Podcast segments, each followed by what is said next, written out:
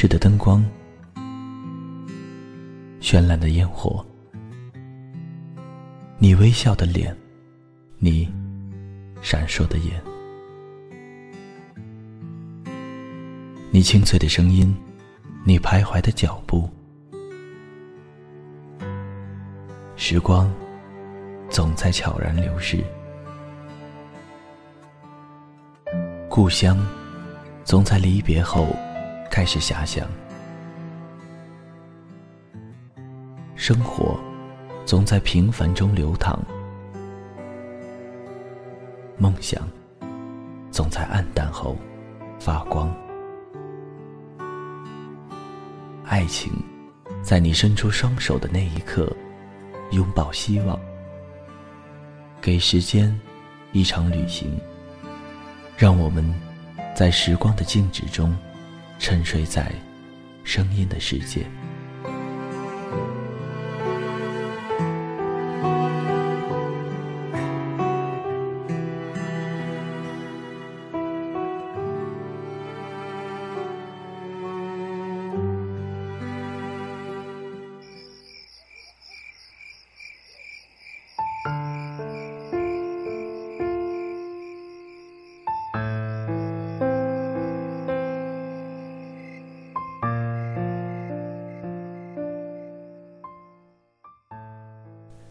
他给他的手机发了最后一句话：美君，这些钱留给你，去买一个你喜欢的房子吧。美君再打回去，只听见停机的声音，那个和他说了7年甜言蜜语的手机号已经不再属于任何人。嗨，大家好，这里是励志 FM21395， 给时间一场旅行，我是钱德顺。本期节目要分享给大家的文章是如何熬过一个失恋的寒冬。美君已经连续加班1个半月了，在完成公司最后一个项目的时候，她终于在5点钟下班，赶上了铺在路上的最后一抹阳光。美君走出公司，好似很久没见过光明，整个人眯着眼睛走，他大口大口地吮吸着11月残余的温暖。毕业5年半，美君还在同一家公司上班，每天负责处理不痛不痒的事情，渐渐地把生活过出乏味的规律。他每天在巴士上花费3个钟头，早餐是公司楼下的豆浆和加了蛋的手抓饼，上班内容是坐在电脑前假装繁忙，外加竖着耳朵听有关老板和秘书的八卦闲聊。他晚上会准备丰富的饭菜，8点钟准时坐在沙发里看永远也演不完的电视剧。周末是晚睡晚起的作息，偶尔去和朋友小聚，看看谁又结婚了，生孩子了，变成了发福的少妇。28岁半的美君对这样规律的生活十分满意。她有相恋7年的男朋友，有每个月2500块的薪水，有一个租来的小单间，还有一张定期储蓄准备用来买房的银行卡。要说这样的生活有什么改变，其中之一是最近公司不景气，辞退了几个实习的员工，全体职员加班加点，怨声连连。美君早已习惯身边的同事来了又去，这不是个苛刻的公司，工资也并不诱人，来大城市奋斗的年轻人不是个个都像美君一样有恋人做依靠，升职和加薪才是这人踩人的世界里唯一的安全感。于是几年的时间过去，美君坐在自己的办公桌前，亲眼见证了时光把那么多充满斗志的年轻人变成了好胜虚伪的陌生人。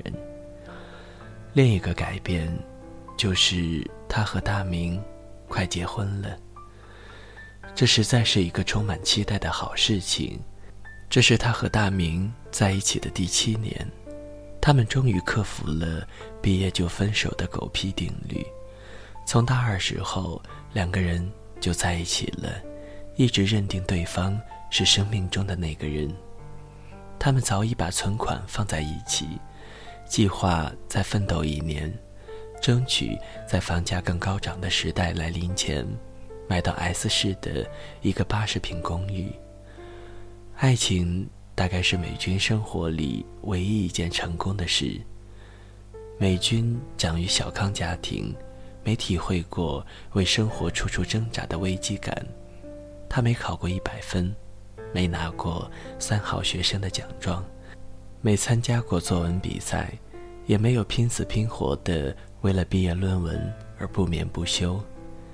她是一个没有野心也没有心眼的姑娘，单纯善良，她很满足自己的安稳，不觉得这个世界上所有人都必须努力成为第一名。总是有人说，女人事业顺利的家庭通常不幸，家庭幸福的又偏偏只能牺牲事业。美军同意，但她不觉得为了家庭而牺牲事业是不幸福的。在家里，大明才是那个要抛头露面的角色，和客户周旋，搞定老板，升职加薪，那是大明擅长的。美军的好功夫用在了如何选择甜的7成，怎样除去衣上的油渍，哪个牌子的洗涤剂不伤手，还比如他那相当不赖的厨艺。美军会烤蛋糕，会包饺子，会擀面条，会做令大明百吃不厌的糖醋排骨。美军想着，嘴角带着笑，差一点错过下车的那一站。他特意绕了一些弯，拐进一家肉铺，这个区只有这里的肉最新鲜。美军在心里盘算着晚餐的菜谱。美军说，老板，麻烦给我拿1斤排骨，1斤五花肉，半肥肉。老板转过身，像见了亲人，哟，是美军，好久没见你了，胖了点。美军从肉铺走出来的时候，特意在新开的服装店转了一圈，镜子中的自己确实有点发福。自从加班，他常常把一份起司蛋糕当晚餐。他摸了摸腰间凸起的柔软脂肪，窃喜，还好大明没有发现。那个晚上，美军在刘海上别上发卡，系着粉红色的小围裙，一双灵巧的手在菜板和灶台间忙活，不出1个小时就把餐桌摆满。美军冲着坐在电脑前研究业务的大明喊，老公，吃饭了。大明不情愿地起身，脸上稍显不悦，就2个人做这么多菜干什么？那顿饭大明没有聊到操蛋的老板和好吃到饱的糖醋排骨，他像完成任务一样把一碗饭勉强地解决。美军低着头不敢言语，他把这一切都归结到大明太累了，他需要去面对他不熟知的世界，戴着面具和那里的人斗智斗勇，所以他理解也愿意承受大明偶尔发作的情绪。吃过晚饭，美军照例洗碗，然后8点钟准时坐在沙发里看电视剧。大明皱着眉头从他面前经过，怎么就不能去干一点有意义的事情啊？美军嗑着瓜子嘻嘻地笑。大明叹了一口气，整天吃这么多垃圾食品，你看看自己是不是胖了？那天晚上，大明早早上床，美军把这当作一个浪漫的讯号，他关了灯，去抱大明。大明转身背着他，嘟囔一句，别闹了。美军松开手，不懂是什么让大明越来越不开心呢？是他上周忘记了为屋子吸尘，让他不高兴，还是他今天穿着他不喜欢的衣服，还是他把今晚的糖醋排骨做得太咸，让他皱眉头了。大明没有拖他太久，才让美君知道真相。原来在那些他觉得美君花太多时间煮饭，沉迷于没意义的肥皂剧，越来越胖的日子里，他的身边出现了这样一个女人。她在工作上雷厉风行，能力出众，每天跑步游泳，只吃一小份沙拉，从不看肥皂剧，而是把时间放在炒股票上。20几岁的男人很容易对比自己懂得多的女人着迷。大明越来越觉得他需要一个和他一起打江山的女人，而不只是一个用来过日子的贤妻良母。在一个非常阴冷的夜晚，大明说：“美君，我们分手吧。”美君不是一个难缠的女人，一直理智清醒，却在那个冬天流尽了一生的眼泪。在大明打包好所有行李的那个周末，他光着脚冲出去，众目睽睽之下抱紧他的后背，他的头抵着他宽厚的背，眼泪湿透他的毛衣。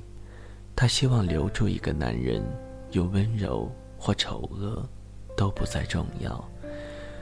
可是大明还是离开了。大明把账户里的钱全留给了美君，他给他的手机发了最后一句话：“美君，这些钱留给你，去买一个你喜欢的房子吧。”美君再打回去，只听见停机的声音。那个和他说了7年甜言蜜语的手机号，已经不再属于任何人。美君伏在办公桌上流泪，隔壁桌的老王站起来看了他一眼，想说什么又坐下了。刚刚从茶水间走过来的王妹妹向他的方向望了一眼，神色抱歉地走开了。那个刚来上班的年轻小伙子正准备请教美君问题，也对这突如其来的痛哭束手无策。美君渐渐能听到办公室里的闲谈，有人说：“你知道吗？美君失恋了，她都快30了。”有人说：“你看美君瘦的，都要瘦垮了。”连来做清洁的阿姨都在美君的背后嚼舌头。这姑娘马上要结婚了，咋就又不结了呢？美君照常上班，每天最早来到公司，最迟从公司离开。她避开街上所有热闹的时刻，不想参与这人间的任何浪漫。美君不想回家，又没有任何去处。毕业后他就随大明来到这座城市，却一直没能喜欢上这里。这城市总是太容易进入寒冬，好像稍稍不留神，树枝就脱光了叶子，一地枯黄的野草精神萎靡地存在着。美君开始严重的失眠，睡不着的时候就一遍一遍地收拾屋子，把所有和大明有关的东西全部扔进垃圾桶。那些一起看电影的票据，一同拍过的大头贴，美君攒了好久的钱送给他的钱包，他送给美君的小礼服，两个人一起用来暖被窝的热水袋，这些都变成蛀虫，侵蚀着美君的心脏。失眠让美君失去了胃口，却练就了酒量。酒精真是一个好东西，几瓶淡黄的液体就能把脑子中的神经搞得乱糟糟，让他忘掉上个月买的蔬菜正在冰箱里腐败变臭，让他忽视洒在地板上的酒渍和呕吐的痕迹，让他那个憋在身体里受了伤的姑娘大胆地走出来，哭到天昏地暗。多少个夜晚，美君把自己灌醉，在狭小的卫生间呕吐，把手机抱在怀里，一遍遍地拨着那个不存在的电话号码痛哭。大明你个王八蛋！大明，你回来吧，你回来吧，我好想你。快到30岁的女人是经不起失恋的，她们失去的不仅是爱情，还有所剩无几的可怜青春。美军迅速的老去，白发、鱼尾纹、干燥皮肤，那些美军不曾担心的内容，全都写进了她的生活里。这是个特别冷的冬天，第一场雪来的时候，整个城市都被冻住了。新闻里每天都有因为路滑而发生的交通事故，也有患上重感冒的人群挤满在医院里。可是这些都仿佛阻止不了年轻的情侣手牵手走在马路上闲逛。美军看着那些幸福的面孔流眼泪，寒风瞬间就把湿润的脸蛋吹得生涩。美军想，曾经自己不也这样吗？连帽子都不戴，和大明在冰天雪地里压马路说情话。那年连死都不怕，怕冷干什么？这天早晨，美军穿上羽绒服，缩着手走进办公室，发现有人在他的办公桌上放了一张学英文的广告。美军苦笑，这年头生意难做，广告都发进了办公室里。他把广告扔进垃圾桶，却在午后发现有人在他的桌子上放了一本《小王子》。美军记得自己缠了大明好多年，央求他一起读英文版的《小王子》，可是大明一直没有时间，美军就等了他那么多年。美军翻开，才念到第2句就卡了壳。他摇摇头，毕业这么多年，英文越来越烂，现在连最基本的句式都看不懂了。美军把小王子放到一旁，环顾了一圈办公室，没有人露出可疑的神情。是谁把这本书放在这里的呢？第2天，美军照例最早来到办公室，发现有人在办公桌上放了一本崭新的英文词典。美军诧异，翻开字典，没有任何解释来源的字条。他把它放在一旁，和小王子紧紧地贴在一起。那一整天，美军都没有心思上班，望着桌角的书出神。晚上，他破天荒的没有喝酒，洗了一个热水澡，抽出一张面膜敷在脸上，认认真真的读起《小王子》。他的阅读进行得十分坎坷，每一句话都有生词需要查字典。夜深的时候，他读到这一句，顿时眼眶湿润。我的那朵玫瑰，别人会以为它和你们一样，但它单独一朵就胜过你们全部，因为它是我浇灌的，因为它是我放在花罩中的，因为它是我用屏风保护起来的，因为它身上的毛毛虫是我除掉的，因为我倾听过它的哀怨，它的吹嘘，有时甚至是它的沉默，因为她是我的玫瑰。美军起了个大早，临走前犹豫了一下，还是把多年不用的口红找出来，在嘴唇上轻轻地涂了一笔。他不知道今天自己的办公桌上会出现什么东西。挤在巴士中，心中充满期待地看着窗外。圣诞节就快来了，几乎每个商场门外都立着一个胖乎乎的圣诞老人。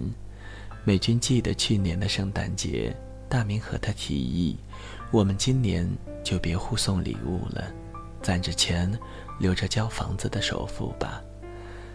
美军点点头，心里幸福地想，也许明年的这个时候，我们就能有了一个自己的家。此刻坐在巴士的美军想起记忆中这样的情节，眼角再一次湿润了。那天美君收到的是一个星巴克的水杯，是小女生争先恐后去买的圣诞限量版。美君偷偷地用余光看周围，却没有发现任何可疑的踪迹。那天中午，她从公司楼下的超市买了一个大只的柠檬，切成薄片放进杯子里，酸甜的味道，美君喝得畅快。她喝了太久的啤酒，身体一直是干涸的状态，她实在太需要这样的滋养。那个晚上，美君把家中的啤酒全部送给邻居，把不小心洒在地板上的啤酒污渍也清理干净了。她打开窗户，让这个城市冷到刺骨的空气吹进来。戴着毛线帽的美君看着窗外不怕死也不怕冷的情侣们，发现那沉淀在屋子里啤酒发酵的味道，还有自己失恋到发霉的味道，终于闻不见了。当美君终于读完《小王子》的那个早晨，她在办公桌上看到了一面镜子。这面镜子做工细致，手柄是木质的，雕刻着玫瑰的纹路。美君看着镜子里的自己，不禁感慨，天哪，眉毛都要变成杂草一样。那天晚上，她去理了头发，修了眉毛，还在指甲上涂上了一层蜜色的甲油。她从包包里拿出镜子，不禁嘟囔，这还像个人样。接下来的早晨，美君收到一本空白的相册，角落里写着青春的记忆。美君忍不住笑出声来，马上30岁了，还哪有什么青春？可是她忍不住打电话给闺蜜，约她周末去看冰雕。美君第一次不嫌丑地拍了很多傻笑的照片，装进相册里。把这个相册放在桌角的时候，美君不禁瞄了一眼镜子，发现快到30岁的自己，有的时候还挺好看。美君渐渐习惯了这种期待，有的时候书桌上是一块巧克力，有的时候是一副手套，有的时候是一张电影碟片，有的时候是一张字条，写着学习的网站。美君从来不知道是谁好心的在暗地里帮助她，可是渐渐的，从前那个每天混日子的美君已经变成了另外一个人。美君读了很多书，拍了一些有关自己的照片，晚上会花很多时间在学习网站上，不再有什么时间去看肥皂剧。更重要的是，她明白了，活在这个世界上，每一个人都要去努力，要努力去尝试自己没做过的事，要努力把正在做的事做得好一点，要努力让自己的每一天过得开心一点，要努力让自己成为一个值得爱的人。美君最后一次收到的礼物是一部有关烹饪的电影碟片，《朱莉和茱莉亚》。一个对工作灰心丧气的年轻女人，开始尝试电视名厨第一本书中的524道菜，用博客把烹饪细节记录下来，并且从中找到希望。美君看着这部电影，忽然怀念起那个曾经在厨房里忙忙碌碌的自己。下班的时候，美君在办公桌上留下一张字条，她认真地写：不管你是谁，都谢谢你陪我度过了失恋的时光。我家住在某某街第某某号，欢迎今晚8点你能来和我一起共进晚餐。那天下班后，美君到商场为自己买一件连衣裙，有人在背后喊：美君，美君。她惊愕地回头，却看见一个蹒跚学步的孩童正跌跌撞撞地扑入母亲的怀抱。美君对上那双纯净的孩童眼睛，那个被娇涩美君的小人忽然就绽放出一个甜蜜的微笑。美君去超市买了一大堆食材回家，她把窗户大大敞开，小王子那本书就倚在阳台那里。她真心的希望他能够出现，因为这个人值得走进她的生活里。她把油倒进平底锅，鸡蛋准确无误地落在正中央。美君听见滋滋啦啦响起的声音，身体的每一个细胞都能感觉到幸福。窗外的草渐渐绿了，风也不再是寒冷的。如果把这个蛋煎到火候恰好，那么它就能成为窗外太阳的形状。美君想，真好，春天要来了。她终于熬过了人生中最艰难的那一个寒冬。